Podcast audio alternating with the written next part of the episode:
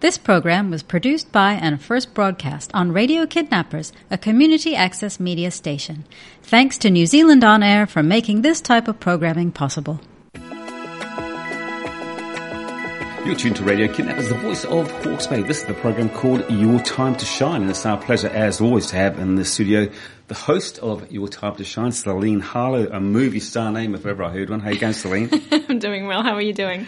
I'm doing good. Now, before we get into today's topic, which is all about soulmates, just remind our listeners, if we want to need to get hold of you for some help or advice, how do we do that? I mean, what's your business all about? My business is all about teaching you self-love, which I believe is the very foundation for self-development and spirituality in general. Mm-hmm. And so the easiest way to get in touch with me is really to go to my website, mydawninglight.com. And I've actually spent the last couple of weeks just renovating it, and it's so beautiful with big pictures and me smiling and lots of inspiring things for you to learn.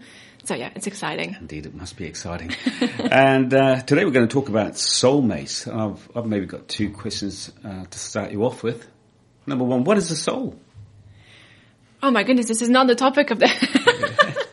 All right, what is a soul? Well, I believe that we are unconditional love at our very core of our being, and this is what connects us with each other. Mm-hmm. And so that's my definition of the soul, that which is our very core. So what is a soulmate? Well, a friend of the soul. But generally speaking, a soulmate is, when people say, I'm looking for my soulmate, they're looking for that person that they're going to be able to fall in love with and truly connect on a very deep level. How do you know that you're with your soulmate? Well, if you talk to somebody who's met their soulmate, they will just say, I just knew. And that's the best explanation that you can really give. And, everybody wants to have that experience of just knowing and just, having that deep connection with that one person. Mm. Okay, so you just know it, but does it grow on you, or do you just... That's it. It's an instant. It's like love at first sight. Is that what it is? Or? Well, again, it's something that it's difficult to put into words, but it's something that you experience. And it's this, there's this sense that, for example, when I met my husband, the man who is now my husband, there was this attraction, and it was very different to the past relationship that I had. It was something that I could not put an end to. I really wanted to, and I it felt like it was too big, too intense, too strong, too fast, too soon, and I wanted to get away from it, but I just couldn't, because there was this attraction, this sense that it was meant to be. Was that an instant attraction?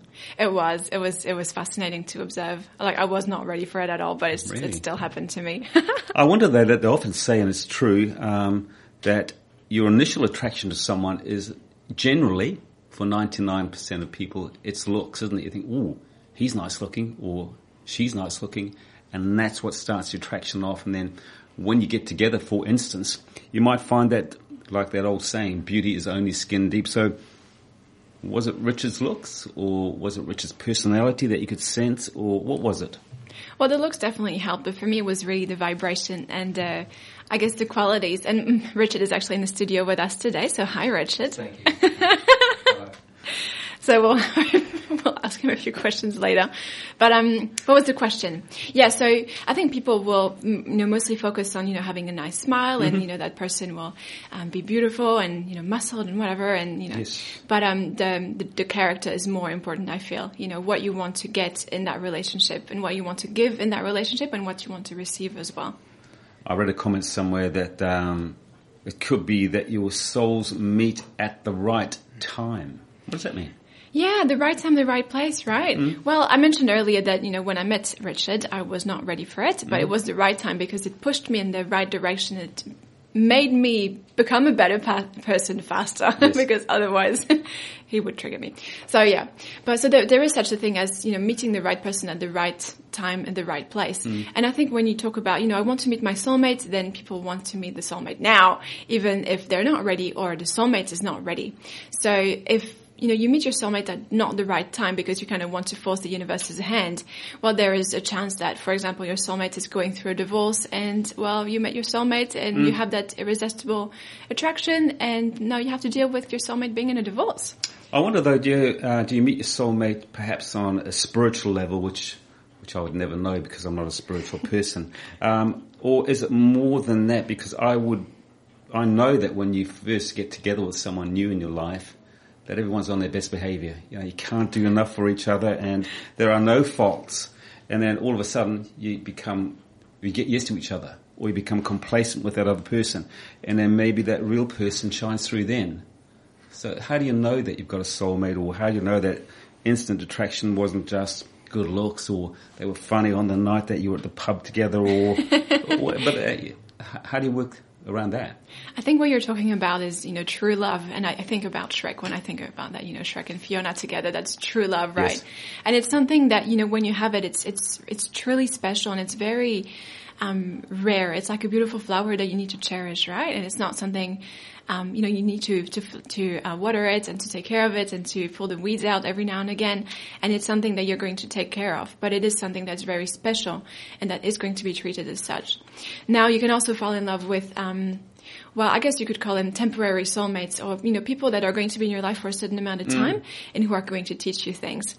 And so, people who are listening to this show now will think, well, my first boyfriend, he was a butthole, but he taught me a lot. Yes. And we weren't meant to be together for a long time, but still, I learned so much from him, and I learned how to attract a better soulmate for myself. But would they be soulmates or just an attraction? Oh, soulmates. I believe that, people think, oh, I just have this one soulmate in the entire human population, and it's this one person who is completely meant for me. But there are different kinds of soulmates, and there are soulmates who are going to be compatible with you, and there are soulmates who are going to be incompatible with you. And then for compatible soulmates, you're going to have, soulmates who are compatible with you for a specific time, or who are going to be life partners, divine life partners in that sense. I wonder, could you be married to Richard, which you are? But your soulmate be someone else? Absolutely. I don't think that there's, only romantic soulmates. I believe that, I could have a friend who's a soulmate for me, who's, somebody who's known me for a very long time, and we have this attraction. Although, I am married to Richard and I am committed to that relationship, and this is, the priority in my life, I can still have friends, soulmates. So you can have more than one soulmate. This seems to me to be a bit unusual that you would have more than one soulmate. Well, I feel it takes the fear away from the whole process. If you have just one person, is there a chance that you could miss that person, that you would not recognize the opportunity that's right in front of you? But if you believe, oh, I have more than one soulmate, there's so many opportunities in front of me, there's so much for me to learn, and there's so many people who are going to love me for just the way I am, then, the stress disappears. So I prefer to believe that theory. Okay, another quote I read was that you can hear silent thoughts.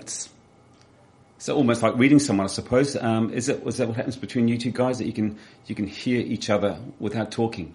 Well, you know what? It does. Sometimes I'll think, oh, I really want to vacuum the floor today.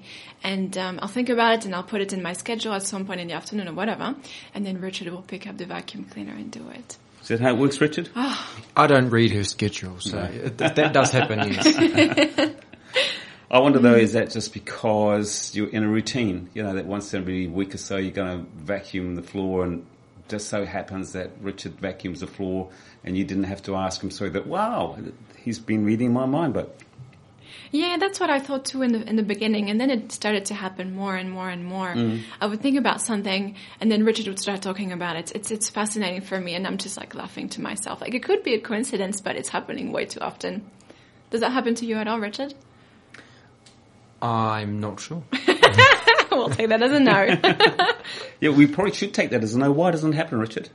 I'm not sure. I think generally my experience, I'm, I have a spiritual sort of mentality, and I think of things more than just physicality, but I think there's various things that happen in my life. Maybe a family member might be in trouble or sick or something like that, and you find out about it a few days later or that day, and you think, why didn't I get that feeling, that something was wrong, that I had to contact that person, or, things like that. And, I worry about my wife and things like that, and, you worry about your loved ones, and you sort of think, wouldn't I get a feeling like that they are okay, or that there is something that I need to attend to?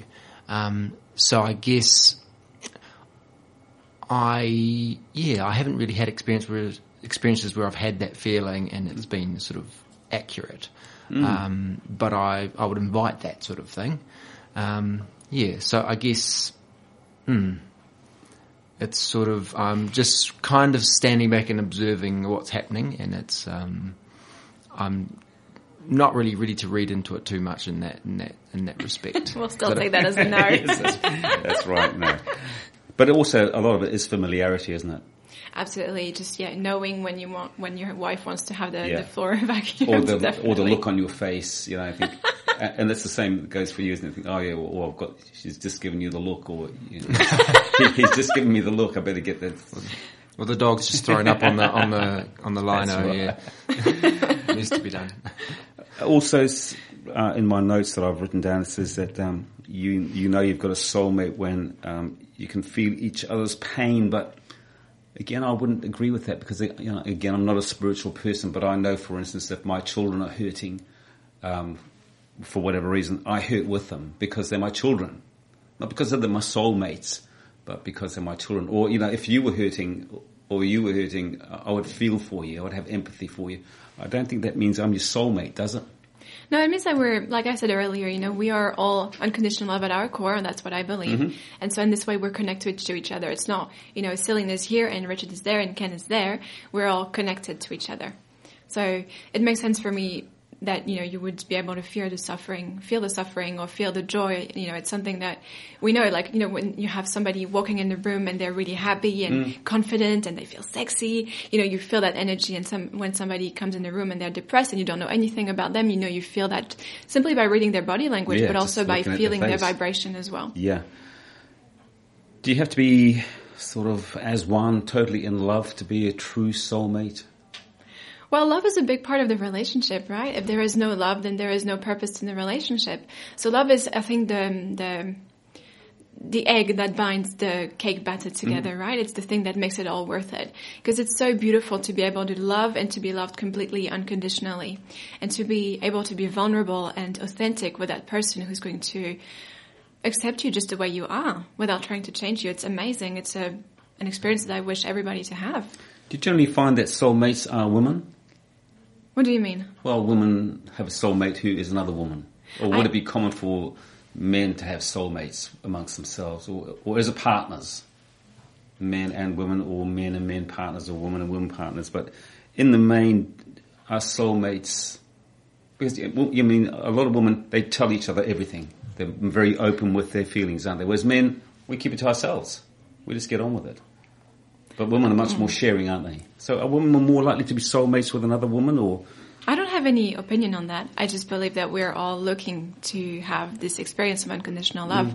And if you're more attracted to men or to women, then, this is what you're going to be drawn to, because that's where you're going to be looking. I feel that, love is only expands, and everybody should experience unconditional love.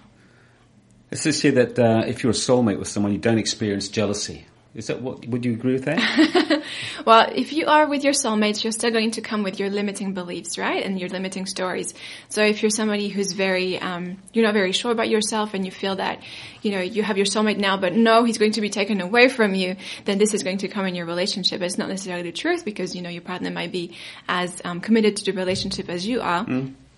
But your fears is still going to be there. So you need to work on that in order for the relationship to be able to thrive and for your partner to feel confident in the relationship as well. Soulmates don't argue. They do.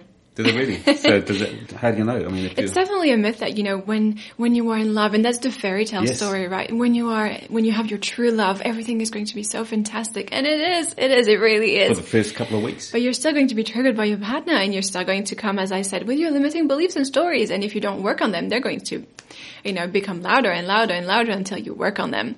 So, it's a relationship. It really is like a plant that you need to take care of. You're a soulmate if you've given in because you want to make your partner happy. Would you agree with that? Compromising? No, giving in doesn't mean compromising. Compromising is where you meet in the middle. I see what you mean. Well, again, it depends on the relationship, right? It depends on the standards and the qualities and the rules that you have in the relationship. So I feel that everybody in the relationship should be happy and feel confident. And if that's not the case, then something needs to change. Would you give in to make Richard happy? I sometimes do. But then I take a step back and I feel... what I want isn't really that important. Like, if Richard is happy and I'm happy, I can just let that go. Is that making an excuse for giving in?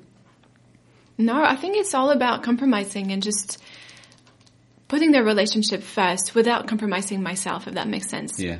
I personally think there's a difference between giving in and compromising. What do you think, Richard? I mean, have you ever given in just to keep Celine happy? Or would you do I'm that? I'm very stubborn. He's going to say yes. Yes. I definitely have given in at times. It's more small things with me, though, like, you know, there'll be the last piece of chocolate or the last piece of cake. And I like the cake, but I know that Celine really loves the cake. So instead of me having a little bit of joy, I'll see her have a lot more joy out of it. What if it's more than a cake or a bit of chocolate? More than a cake and a bit of chocolate. I'd have to think about it, wouldn't I? It's really like I think about how much joy could I get out of it, how much joy could she get out of it. Sometimes I just eat it myself, or have the experience myself. You've got to do that sometimes, but you know. Because sort of giving in is almost being subservient to the partner, isn't it? Rather than compromising. I believe that there's a balance between giving and receiving. It's not really a game of power and authority. I think that, both partners want the relationship to thrive, and so make decisions in order for the relationship to thrive. And sometimes, you're going to have arguments. It's inevitable, and we talked about that in the last episode. I think it's all about giving and receiving. It's not really about, giving way or fighting or who's winning, who's losing. It's not. It's just about building something that's beautiful together. Mm. You complete each other. Would you say that as a couple, do you complete each other? Absolutely. I feel that I have a lot of shortcomings, and Richard is a lot wiser in those areas than I am. Yeah, I'd agree with you. Yeah. I thought you might. Well, touché. Well done. Well, for example, he knows how to handle people who are angry, and I just want to step away and don't deal with it until they stop being angry, and then I can talk to them. But he knows how to handle these situations, so I can let him handle, and I can learn from him so that I can, the next time I can, handle those situations myself. Yeah. So if you complete each other, might you say then there's nowhere for you to go in your relationship? You're 100%...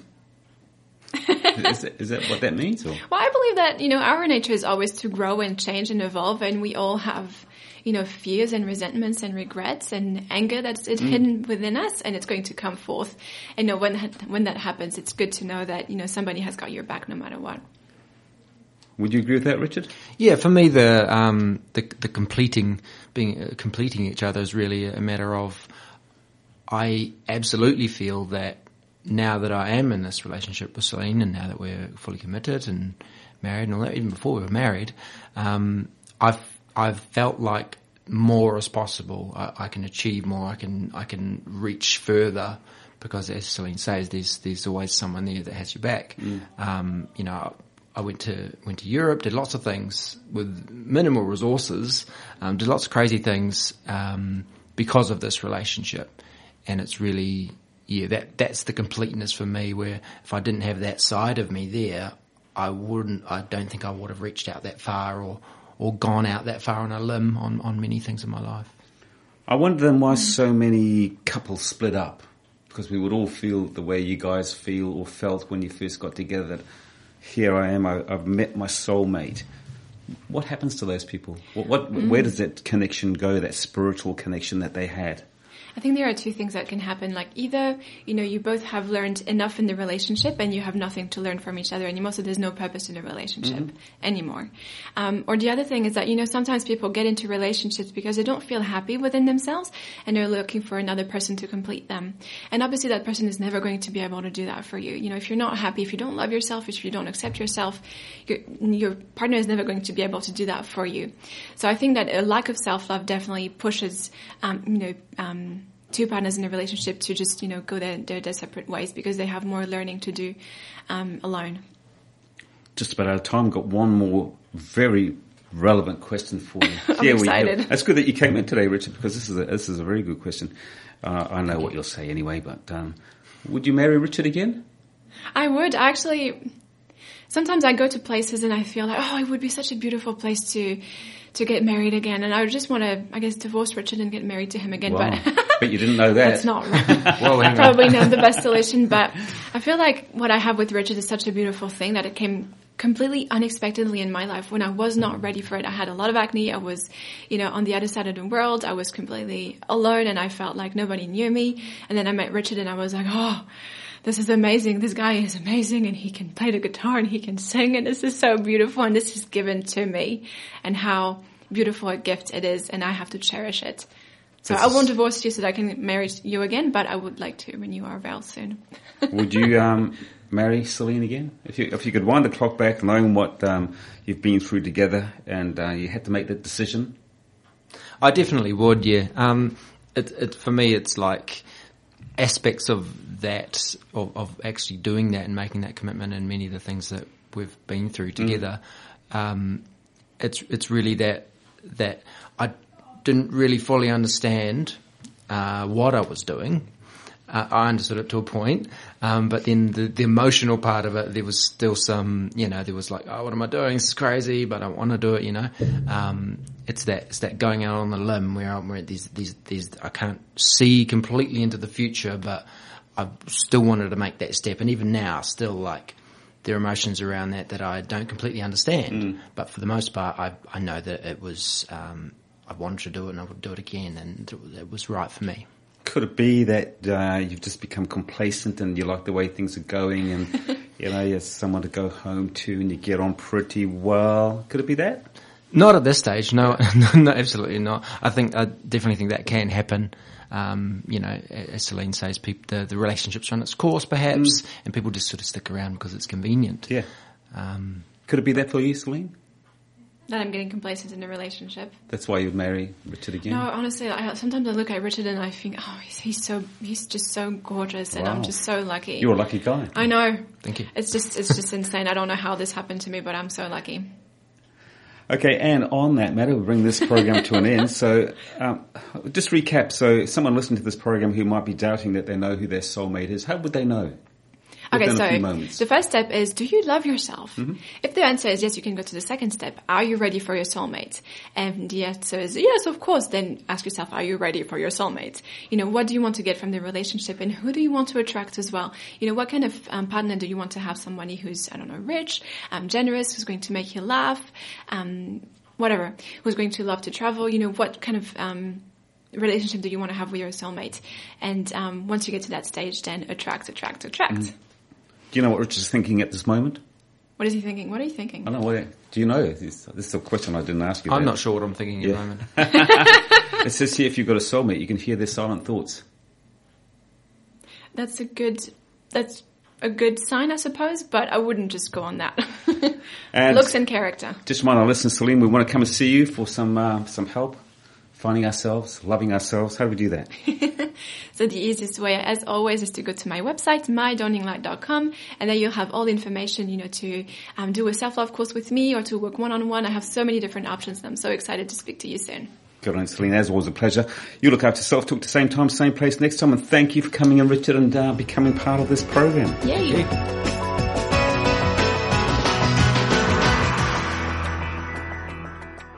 This program was produced by and first broadcast on Radio Kidnappers, a community access media station. Thanks to New Zealand On Air for making this type of programming possible.